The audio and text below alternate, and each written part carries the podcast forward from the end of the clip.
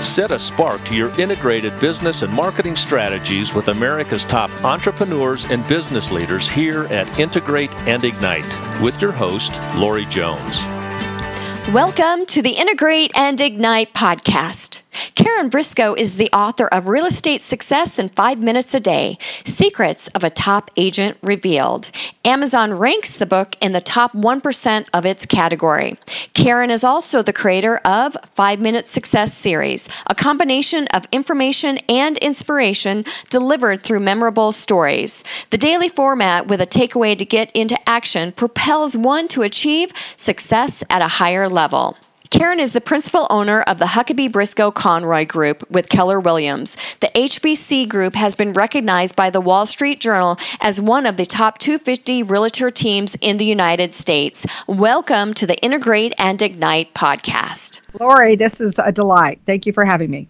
Well, thank you. I'm excited to chit chat today, not only because of your very, very vertical expertise in the real estate industry, but also leadership in general. Let's back up for a second. Talk to us about what it was, what brought you to, you know, that epiphany that brought you to writing the book. Well, it's all often happens when people achieve a high level success in their profession. People ask you how you do it, and success leaves clues. And I'd been doing training and coaching on a pretty high level, and it I felt that personal and business development is a key component to achieving success and, and my success that I've achieved. And yet I found people said they didn't have time uh, to read either for business or personal development. And I, I'm like, well, do you have five minutes a day? And and that everybody's like, yes, of course I have five minutes a day. And I was like, really, if you invest five minutes a day, you can achieve a higher level, higher level of success. And that's where the idea came of what I call peanut butter and chocolate, bringing together the genre of a business book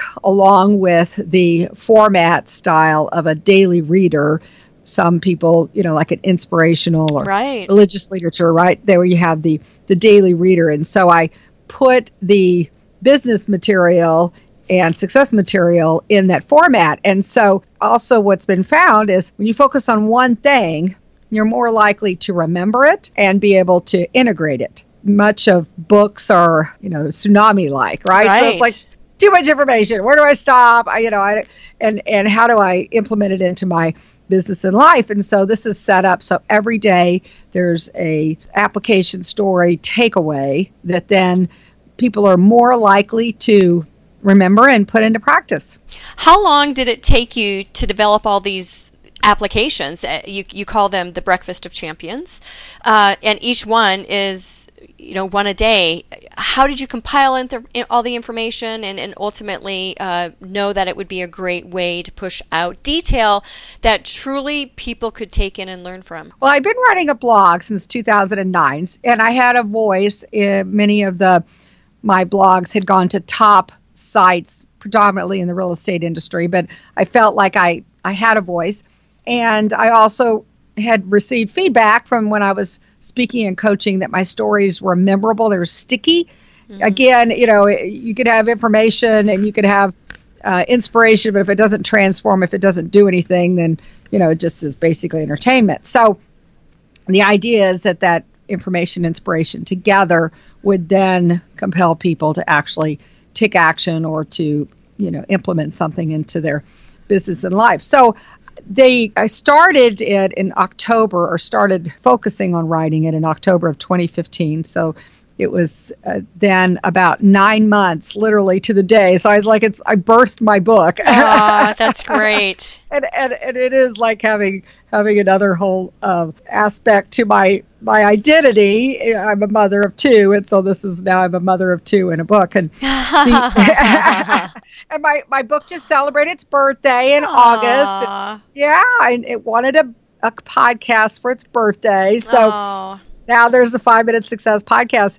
And often happens you know that these things come out of ideas and that is what this is has taken place. So even though every day is different though in the book it does have a structure and format. My book developer was like yeah i, I understand why you like the randomness of every day being different because that uh, appeals to salespeople who are you know, often eh, very distracted by the next, you know, shiny object or we well, call it the squirrels in the. And I think that that happens for all salespeople, re- right? Um, yes. And in the book, you talk about the commitment to get leads. Can you elaborate on that for us? Well, so that's where the structure came in. It was like there's some fundamentals to business and sales that transcend the profession. And the first one is to commit to get leads because until you have a lead, you effectively have nothing to do. And so the commitment to get leads is what I have found operative word. I I had this young man come up to me after a training one time because I didn't know I was supposed to commit. I'm like, yeah, you got to get up every day and work on business development, prospecting, whatever you want to call it. But you've got to do something to get a lead because until you do that, you really don't have anything to do. And that's true cross industries and professions, right? My dentist doesn't have anything to do until he has a patient, and churches don't have anything to do until they have uh, parishioners. Absolutely. Or, right? So Yeah. we're all really in the lead generation business, Lori. Now, with that said, there's so many different leaders and different mindsets and different qualities out there. What leadership qualities do you feel are absolutely, positively, unequivocally necessary to succeed in today's business climate? a growth mindset. I find that people that operate with a growth mindset are ones that are pursuing and achieving um, self actualization. I had this epiphany moment where I used to think that working on myself and going to personal or business development training or events or seminars or whatever, that I was taking away from the business or from you know the people in my life and what i found is is that as i self actualized as I worked on myself, everybody else's lives around me improved. right? It's what like, a concept! yeah, it's like, you know, the rising tide raises all boats.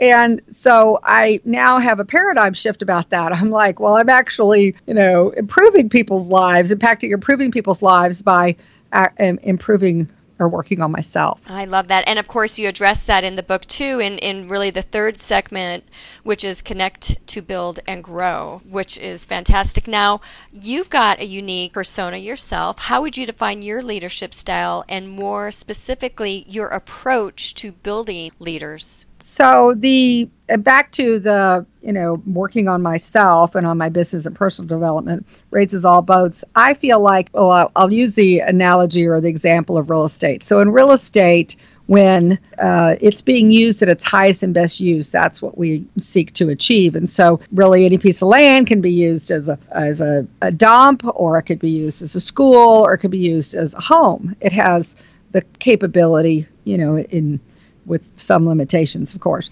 And people are the same in that they when they're operating at their highest and best use or highest and best, you know, value or place in their their life, then they are going to be contributing at, at the highest level that they can.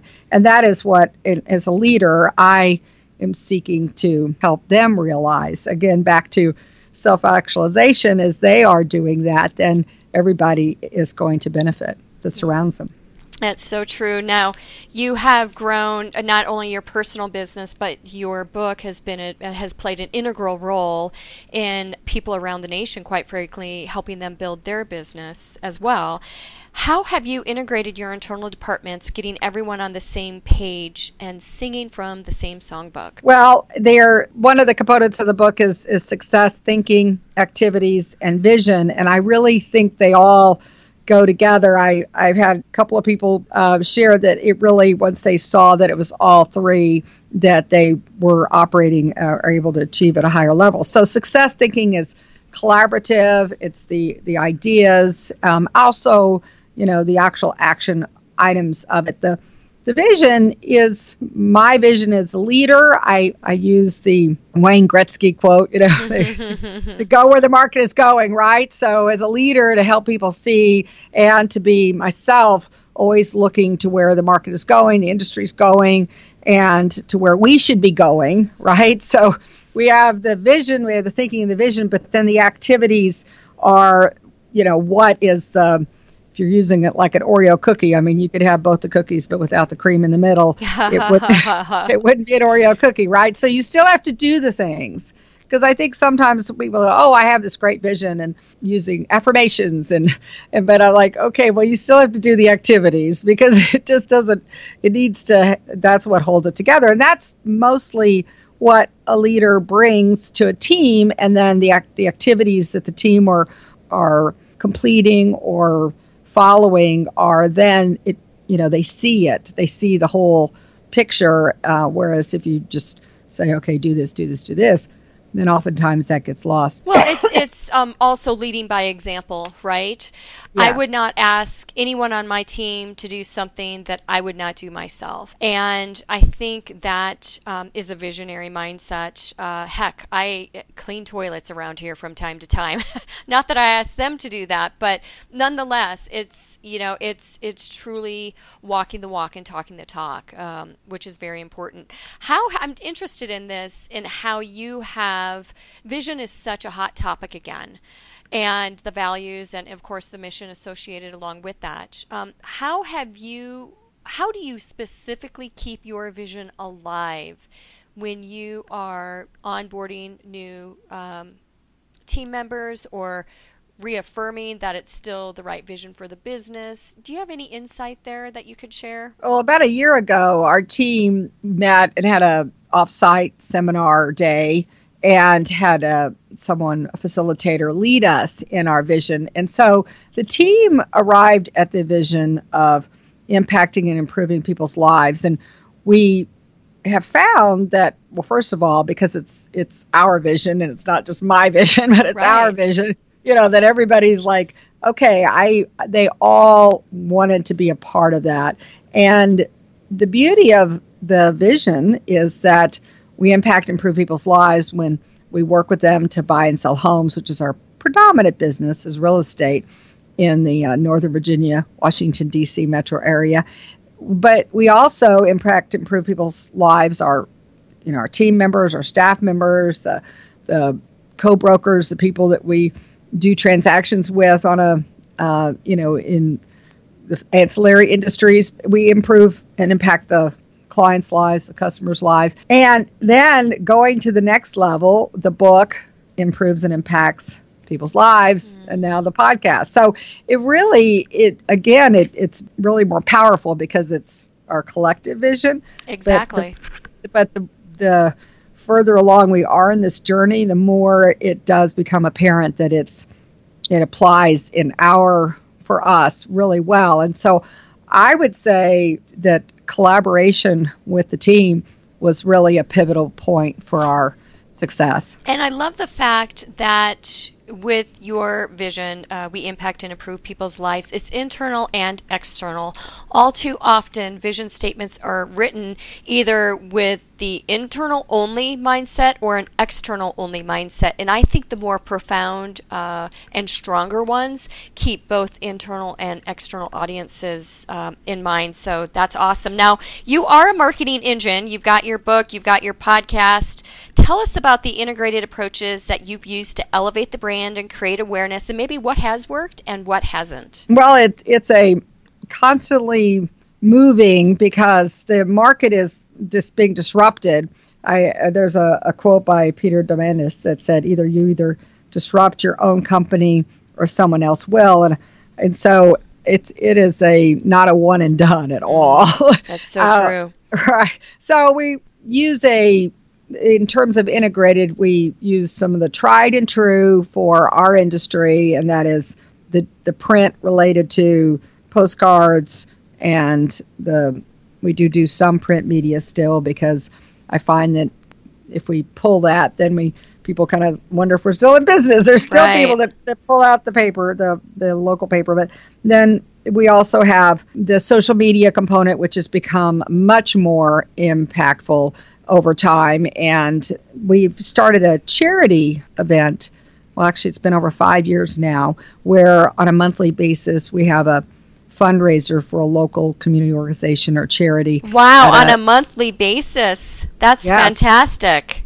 Yes, it's well, it's systematized. I will say in the beginning, it, you know, it's like anything that you do once, and you go, okay, how can I repeat this, and how can I become it, make it be something that can go ongoing with good systems in place, and so we have great systems in place, and so it effectively runs itself now, and we go and are there for the event, but everything else happens. But it's a wonderful way for us to integrate into our community, and they are then reaching out on our on their behalf to promote the char- their charity organization, but we are the recognized organizers of the event.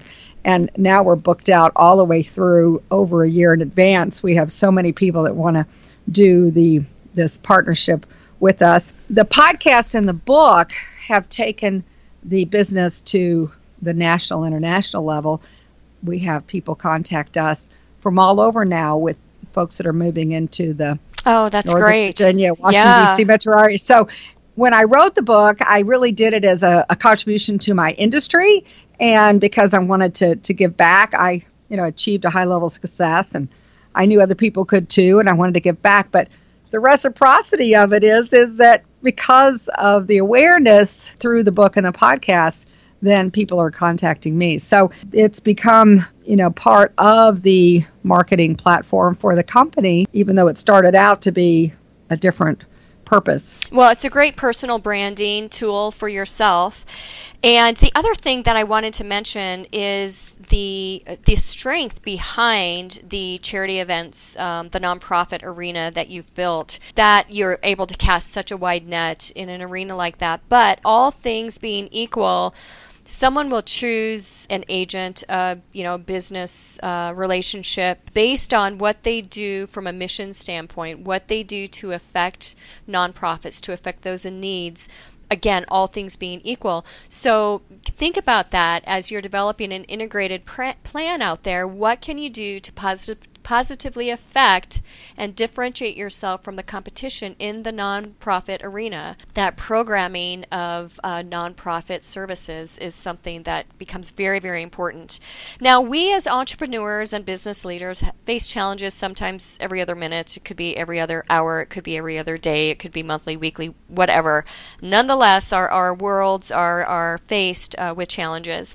Can you tell us about a time or a situation that could have devastated or even ruined the organization, a situation that you persisted in, you made the tough decisions, and you triumphed, and you've taken that once painful, horrible situation and applied it to the lessons learned today?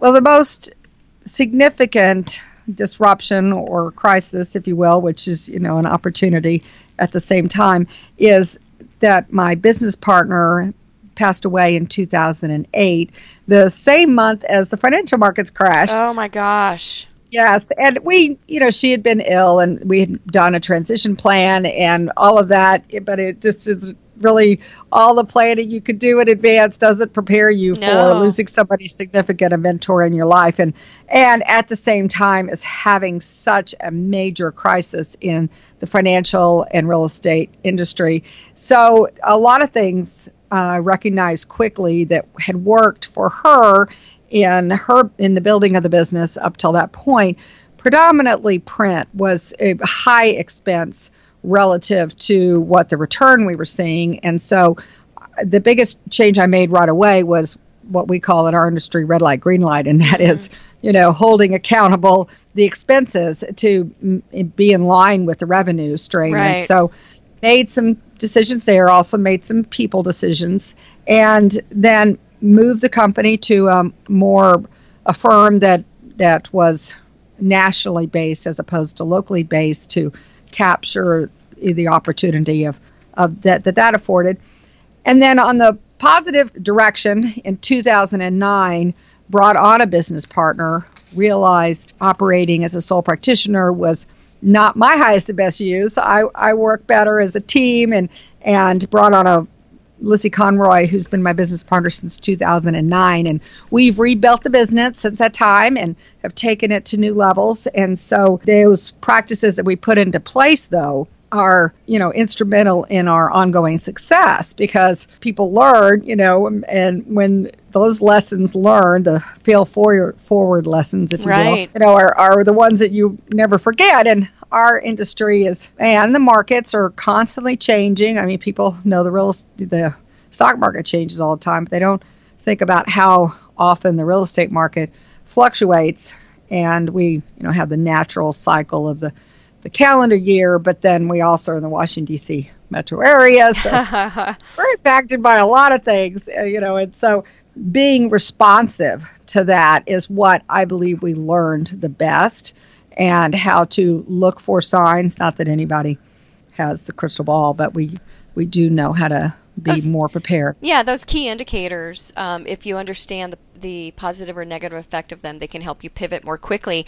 There's no doubt about it. Now, what one strategy or process have you implemented that if CEOs and their teams could consistently apply each and every day would result in big wins for them. Aside, well, I, aside from reading your book for five minutes ah, every day. well, I do think that there's power in investing time in, again, personal business development. I am a Miracle Morning fan, uh, Hal Elrod. You start mm. your day, you start it off right. He has endorsed my book as part of the, the Miracle Morning program. And whatever it is that inspires and informs you, I would recommend that because I think that that has the opportunity to impact and influence your entire day, right? Absolutely. So, and as the day goes, you know, is how, you know, a week goes, is how a, a life goes. So that's what I, along with being an, a lifelong learner, which is part of that. I love the whole lifelong, lifetime learning concept. My father said to me very early on in our business here, that I, I, called him an expert. We got done with a meeting and um, we were finished, and I said, "My gosh, you're you're amazing. You truly are an expert." And he looked at me and he said, "Lori, I don't believe in the term expert because we are always learning." So I said, okay, your expertise is phenomenal.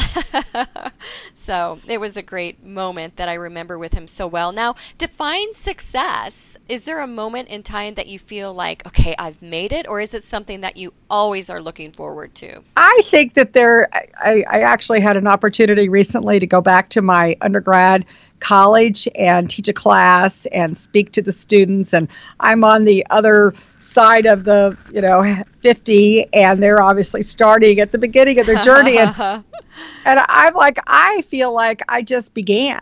I have so many ideas and things to do. And so I, I think success is is um, ongoing. But I have this one a proverb if you will and this came out of an event at with the Hal Elrod Group, Quantum Leap Mastermind, and we did this exercise where we each came up with a proverb. And I'm sure you've heard about the pebble that causes a ripple, and people focus on the ripple. Right. I said, I said, well, I want to be the pebble. Oh. I want to, want to be the pebble. I that love that. Yeah, that's fantastic. Well, and you're going to get there. There's no doubt about it. What do you want to be known for? Well, I think that the the contribution back and the significance that you know if I can do it, you can too. Oh, that's fantastic. Karen Briscoe, thank you so much for appearing on the Integrate and Ignite podcast today. Remember, successful thinking, activities, and vision lead to the ability to grow and prosper your business. Thank you. This episode is complete, but the inspiration has just begun. Head over to avocetcommunications.com for show notes and more aha moments. Tune in regularly to ignite your integrated business and marketing strategies with Lori Jones and the Integrate and Ignite podcast.